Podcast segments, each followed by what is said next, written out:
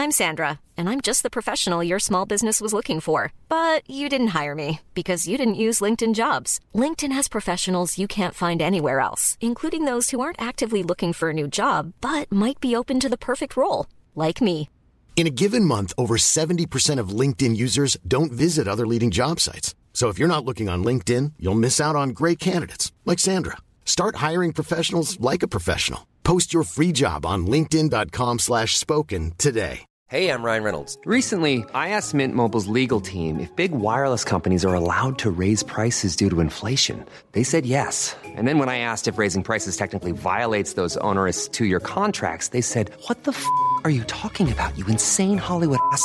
So to recap, we're cutting the price of Mint Unlimited from $30 a month to just $15 a month. Give it a try at mintmobile.com slash switch. $45 upfront for three months plus taxes and fees. Promo rate for new customers for limited time. Unlimited more than 40 gigabytes per month. Slows. Full terms at mintmobile.com.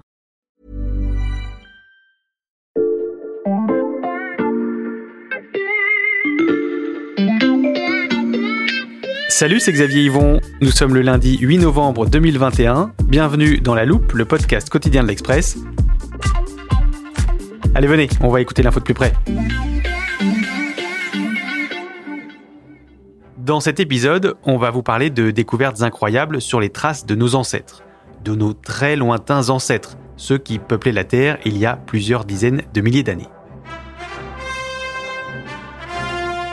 Vous imaginez peut-être que ces trouvailles sont dues à des hommes en pantalon kaki, chapeau et blouson de cuir, un peu à la Indiana Jones, le plus célèbre des faux professeurs d'archéologie. Eh bien, pas du tout. Nos explorateurs du jour portent des blouses blanches, ils travaillent dans des laboratoires sur une discipline récente qui fait avancer la recherche bien plus vite qu'Harrison Ford. Ce sont des paléogénéticiens. On va tout vous expliquer, mais vous pouvez d'ores et déjà oublier ce que vous avez appris à l'école. Le grand atlas de l'humanité depuis 50 000 ans est en passe d'être réécrit. Pour ce très grand voyage dans le temps, j'accueille en studio Bruno Cotte. Salut Bruno. Salut Xavier. Tu es chef du service sciences de l'Express. Est-ce que tu es aussi fan d'Indiana Jones? Fan, fan à fond, tout, tout. Euh, le chapeau, le l'assaut, la musique, évidemment, Harrison Ford. Euh, mais en vrai, quand tu discutes avec des archéologues plutôt jeunes, je pense même que cette saga est à l'origine de nombreuses vocations. Bon, alors ensemble, on va parler de paléogénétique. Alors, je rassure nos auditeurs, c'est un terme qui peut sembler un peu technique, mais vous allez tout comprendre et surtout, vous ne verrez plus vos propres ancêtres de la même façon.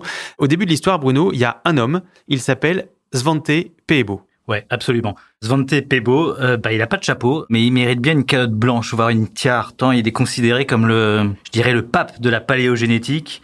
La paléogénétique, c'est pas si technique que ça. Hein. Il y a d'un côté paléo, c'est du grec, euh, c'est tout ce qui a rapport à l'ancien, et à côté il y a les génétiques, tout ce qui a rapport aux, aux gènes. Pebo, à l'origine, il a fait des études de médecine et il va se spécialiser dans la dans la génétique au milieu des années 80, alors que cette discipline en est à ses balbutiements. On s'aperçoit vite qu'on peut prélever de l'ADN sur n'importe quel organisme vivant, euh, des plantes, euh, des animaux, euh, des virus et évidemment euh, l'homme. En fait, les perspectives sont immenses et l'intelligence de Pebo, qui est suédois, est justement de se dire que la génétique pourrait servir aussi à étudier de l'ADN ancien pour éclairer l'histoire de l'humanité. Grâce à cette intuition, moi je peux te le dire ici, là je, je prends rendez-vous, je pense que Pebo aura un jour un prix Nobel. Bon, on prend le pari, Bruno, mais euh, pour qu'on comprenne bien, ce généticien voulait analyser l'ADN présent dans les ossements de nos ancêtres pour le comparer au nôtre. Oui, absolument. Il faut juste replacer ça un petit peu dans le temps. Au tournant des années 2000, un projet assez incroyable, un des plus gros projets scientifiques a été réalisé. C'est le séquençage de la totalité du génome humain, le nôtre, celui de l'homme moderne.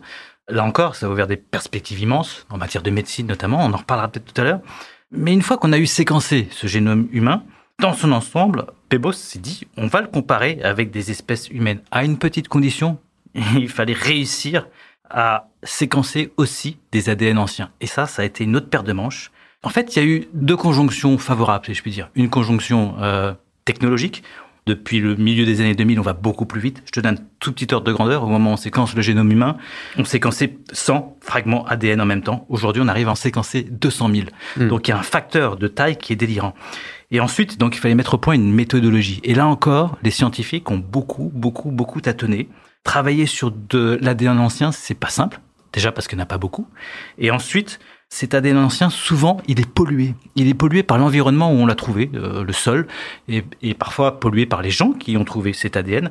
Donc il fallait faire très attention pour le sauvegarder et pour pouvoir l'étudier. Cette méthodologie, effectivement, euh, Svante Peibo a réussi à la mettre au point et ça a changé un peu tout.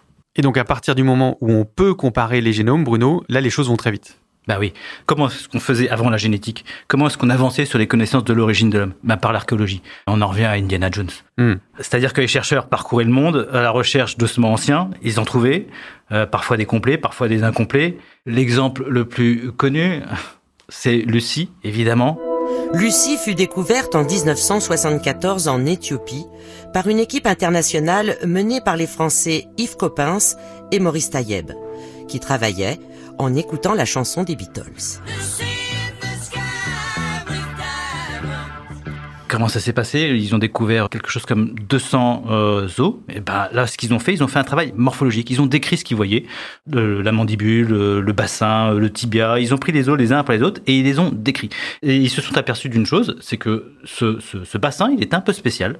C'est-à-dire que indéniablement, bah, il appartenait à un individu bipède. Cet individu ne vivait pas dans les arbres, mais il marchait sur ses deux jambes, comme toi mmh. et moi. Et on a pu classer cet individu. Et on a appris qu'après que c'était une femme. On a pu le classer euh, dans l'espèce Australopithèque. Ce travail de, de description morphologique, eh ben on l'a on l'a répété, on le répète depuis des décennies. À chaque fois qu'on découvre une nouvelle espèce. L'intérêt de la génétique, c'est que techniquement, on peut aller beaucoup plus loin. On peut obtenir beaucoup plus d'informations avec beaucoup moins de choses en lisant les gènes. Donc avec des fragments d'os. Exactement. T'as plus besoin d'un squelette entier, il te faut un simple fragment d'os, comme tu dis. Et là aussi, il existe un, un, exemple qui est extraordinaire. Ça a été fait en 2010 avec l'homme de Denisova. C'est un moment crucial parce que ça a donné, euh, je dirais, ses lettres de noblesse à cette nouvelle discipline scientifique. À partir d'une simple phalange qui a été euh, retrouvée euh, en Sibérie, on a pu extraire son ADN, dater l'os mais pour tirer la conclusion que bah, tout ce qu'on avait dedans, c'était différent de tout ce qui existait, tout ce qu'on avait vu jusqu'à maintenant. Et donc, on a été obligé de décrire une nouvelle espèce à partir d'un simple os et grâce à la génétique. Voilà. Pour la petite histoire, Denisova, c'est euh, cousin asiatique de Néandertal. Mais c'est pas rien, hein, parce que ça signifie juste euh, qu'une grande partie des populations asiatiques, de la Malaisie jusqu'en Australie, ont des gènes de l'homme de Denisova. Et donc justement, Bruno, l'un des principaux enseignements de la paléogénétique, c'est que l'homme de Néandertal n'était pas du tout celui qu'on imaginait. Aujourd'hui, nous, Homo sapiens, les hommes modernes, sommes les seuls à peupler l'Europe. Mais à notre arrivée sur ce continent, nos cousins y vivaient déjà. Les hommes de Néandertal. Nous pensions les avoir éliminés parce que nous étions plus intelligents qu'eux. Mais peut-être nous sommes-nous trompés. Oui, on revient un peu aux travaux de Svante Pebo, qui sont à l'origine de cette réhabilitation. Pebo, tout de suite, il s'est focalisé sur l'homme de Néandertal, tout simplement parce que c'est notre parent le plus proche. Pour faire simple, c'est le premier Européen, puisqu'il était présent sur notre continent euh, il y a 400 000 ans et qui s'éteint il, il, y a 30 000 ans. Néandertal, je ne sais pas comment tu l'as appris à l'école, mais il a toujours été représenté avec un gros front. Oui, euh, ça je me souviens très bien du gros front. Oui. Voilà, un peu nigo, euh, donc beaucoup, beaucoup moins avancé que nous, Homo sapiens euh, bien d'aujourd'hui. Qu'est-ce que nous a apporté euh, Pebo? Euh, bah, C'est qu'en fait, non. Tout ce qui fait que on était des sapiens, qu'on serait des sapiens, eh ben Néandertal, il le faisait. Il faisait des outils, il faisait de l'art, il enterrait ses morts. Donc on est deux espèces très, non pas différentes, mais très proches. Et là où la génétique et Pebo vont se montrer définitifs, c'est qu'on a longtemps pensé que ce gros lourdeau de, de, de, de Néandertal, Néandertal, et nous, eh ben, on n'aurait pas pu se mélanger tellement il était bête. Hein. Eh ben, en fait, euh, Pebo a décrypté entièrement, séquencé entièrement le génome de Néandertal pour s'apercevoir et affirmer qu'aujourd'hui encore, on a de 1, 2, allez, 3% de gènes qui sont hérités de Néandertal. Donc, Homo sapiens a bien convolé un os avec Néandertal, il s'est accouplé avec lui, et nous, nous sommes le fruit de ce métissage. Ça, c'est une autre grande, grande, grande victoire de la génétique. On a donc tous en nous un peu d'homme de Néandertal, oui, malgré ce qu'on a appris à l'école. Ça a des conséquences très concrètes, on va en reparler dans ce podcast, mais d'abord, on va vous présenter quelques autres de nos ancêtres.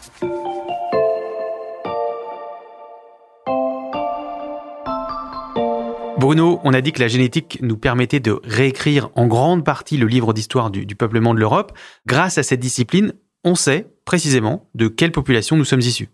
Oui, oui, grâce à cette discipline, euh, les recherches sur le peuplement de l'Europe se multiplient. Et en ce qui concerne la France, il y a quelques mois, il y a une étude euh, qui a été publiée par une chercheuse de l'université de Bretagne occidentale qui a porté sur des milliers d'ADN de personnes pour définir la structure génétique de la population française d'aujourd'hui.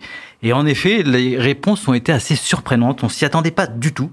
Outre les 2% de séquences ADN issues de l'homme de Néandertal, pour le reste, nous sommes complètement sapiens et avons des séquences issues des chasseurs-cueilleurs du Paléolithique, 8%, près de 60% venant des fermiers venus du croissant fertile, caractéristiques, eux, du néolithique, et environ entre 30 et 40%, ça dépend, d'un peuple complètement méconnu qu'on n'avait pas vu passer, qui s'appelle les Yamnaya, en provenance directe des steppes du nord de la mer Noire.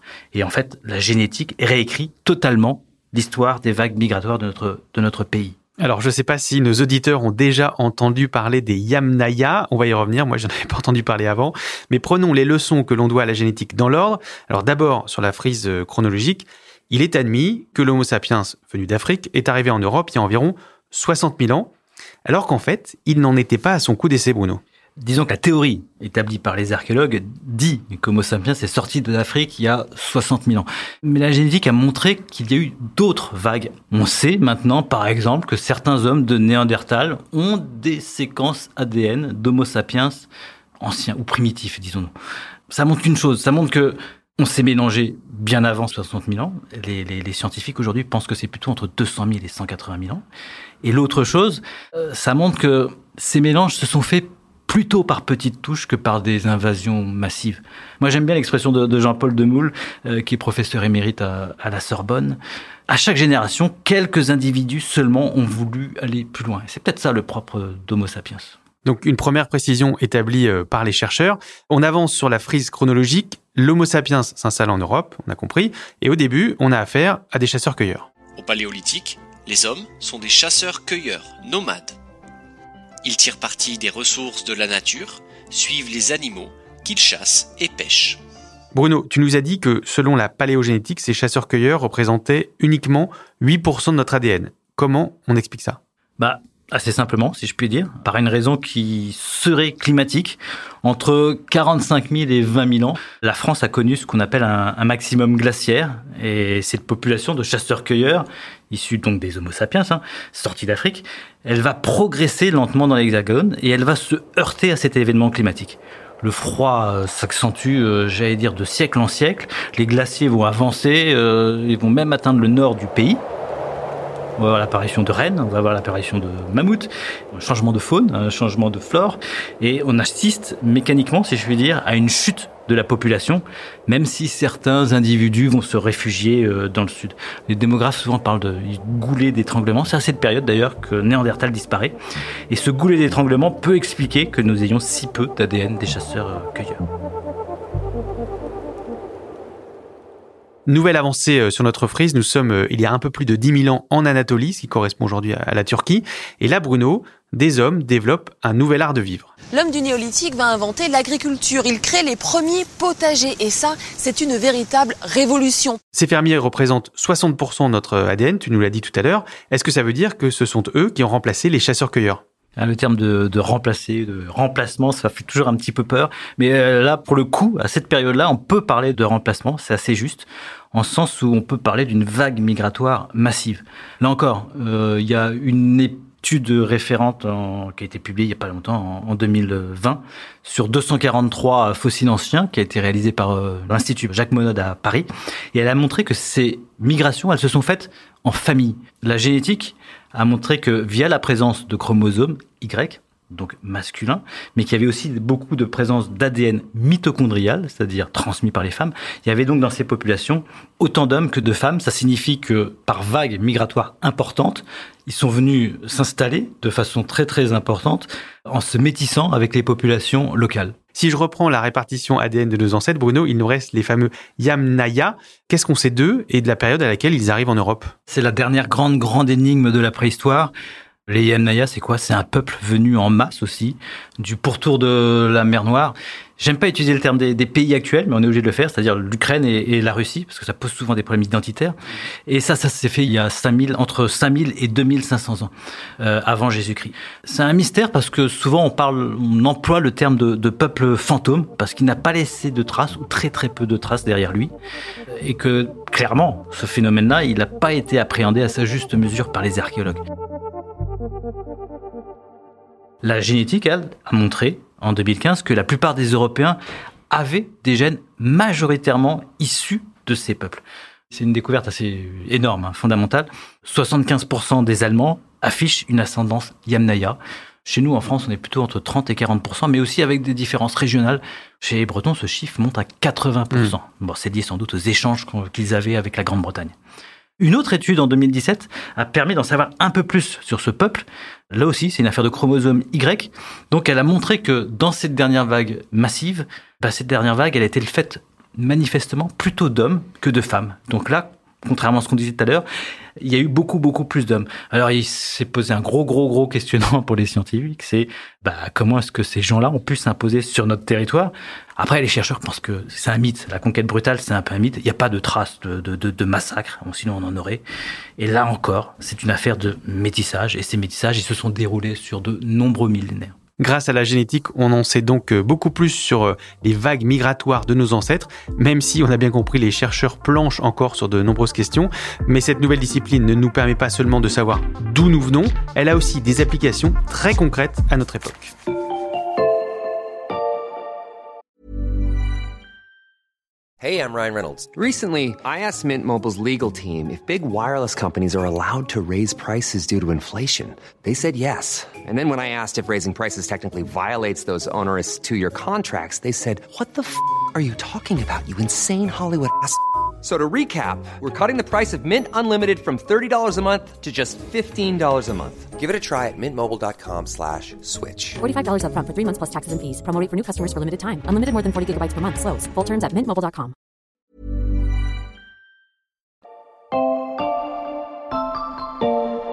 Eighty-six percent European and uh, 14% sub-Saharan African. Wait a minute, wait a minute.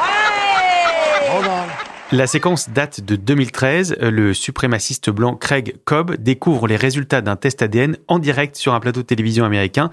Et vous avez entendu sa réaction et celle du plateau quand la présentatrice Lee 14% d'origine subsaharienne. Alors on parle là d'un cas euh, précis Bruno, mais de manière plus générale, les études génétiques sur les populations mettent régulièrement à mal les convictions racistes ou même sexistes. J'adore, j'adore. Je connaissais pas cette séquence. Bah oui, euh, la génétique met à mal ces a priori racistes et sexistes. Et d'ailleurs, les généticiens insistent souvent dans, quand, quand tu les rencontres pour dire qu'ils ne font pas de politique. Mais à travers leurs travaux, parfois, ils peuvent choquer. Euh, récemment, c'était en 2018, un paléogénéticien de Londres a montré que l'ancêtre des Anglais c'est-à-dire il y a 9000 ans, avait une peau foncée. Ça a beaucoup choqué les gens à l'époque, ça a été repris par tous les journaux, etc. Ben, c'était juste vrai, parce qu'il y a 10 000 ans, eh ben, on était tous assez noirs, on avait tous une peau très foncée, et les phénotypes qui ont permis d'avoir une peau plus claire sont arrivés beaucoup plus tard.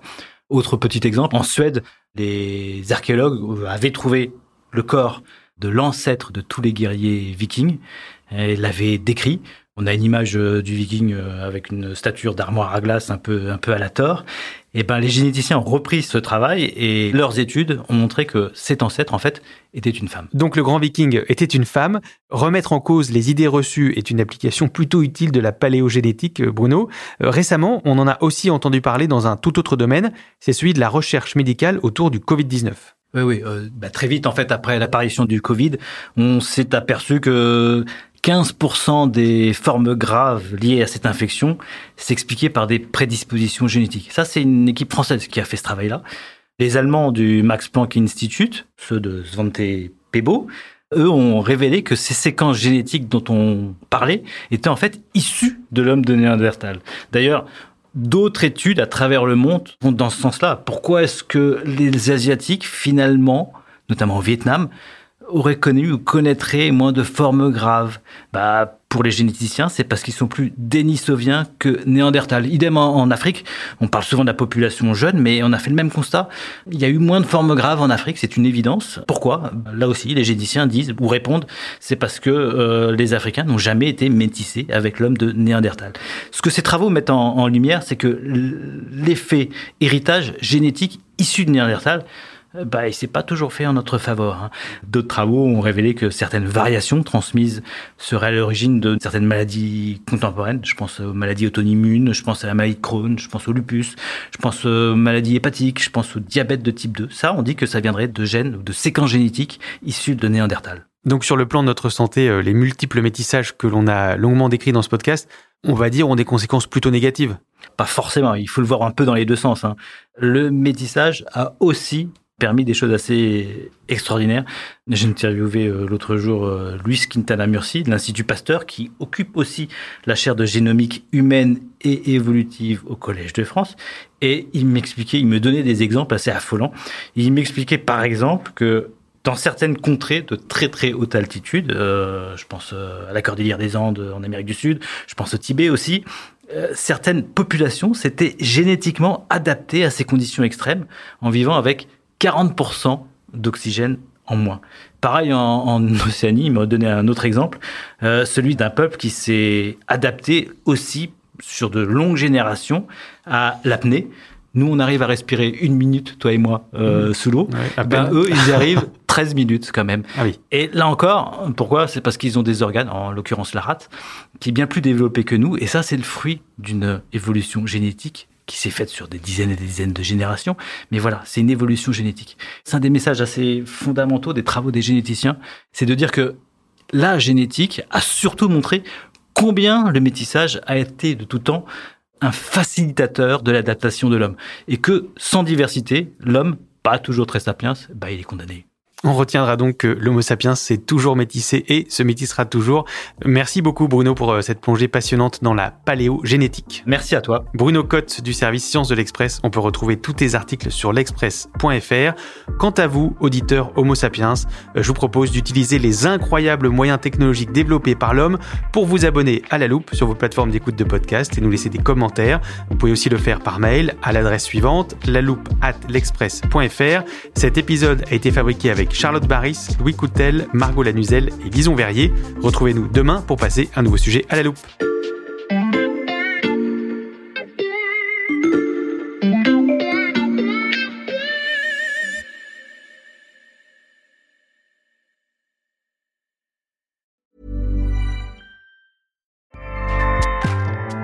ACAST powers the world's best podcasts. Here's a show that we recommend. Hi, I'm Jesse Cruikshank. Jesse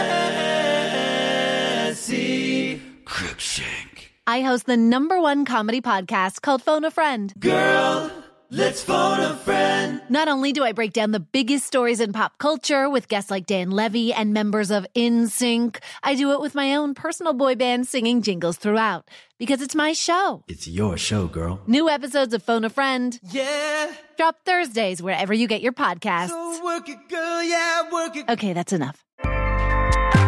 ACAST helps creators launch, grow, and monetize their podcasts everywhere. ACAST.com.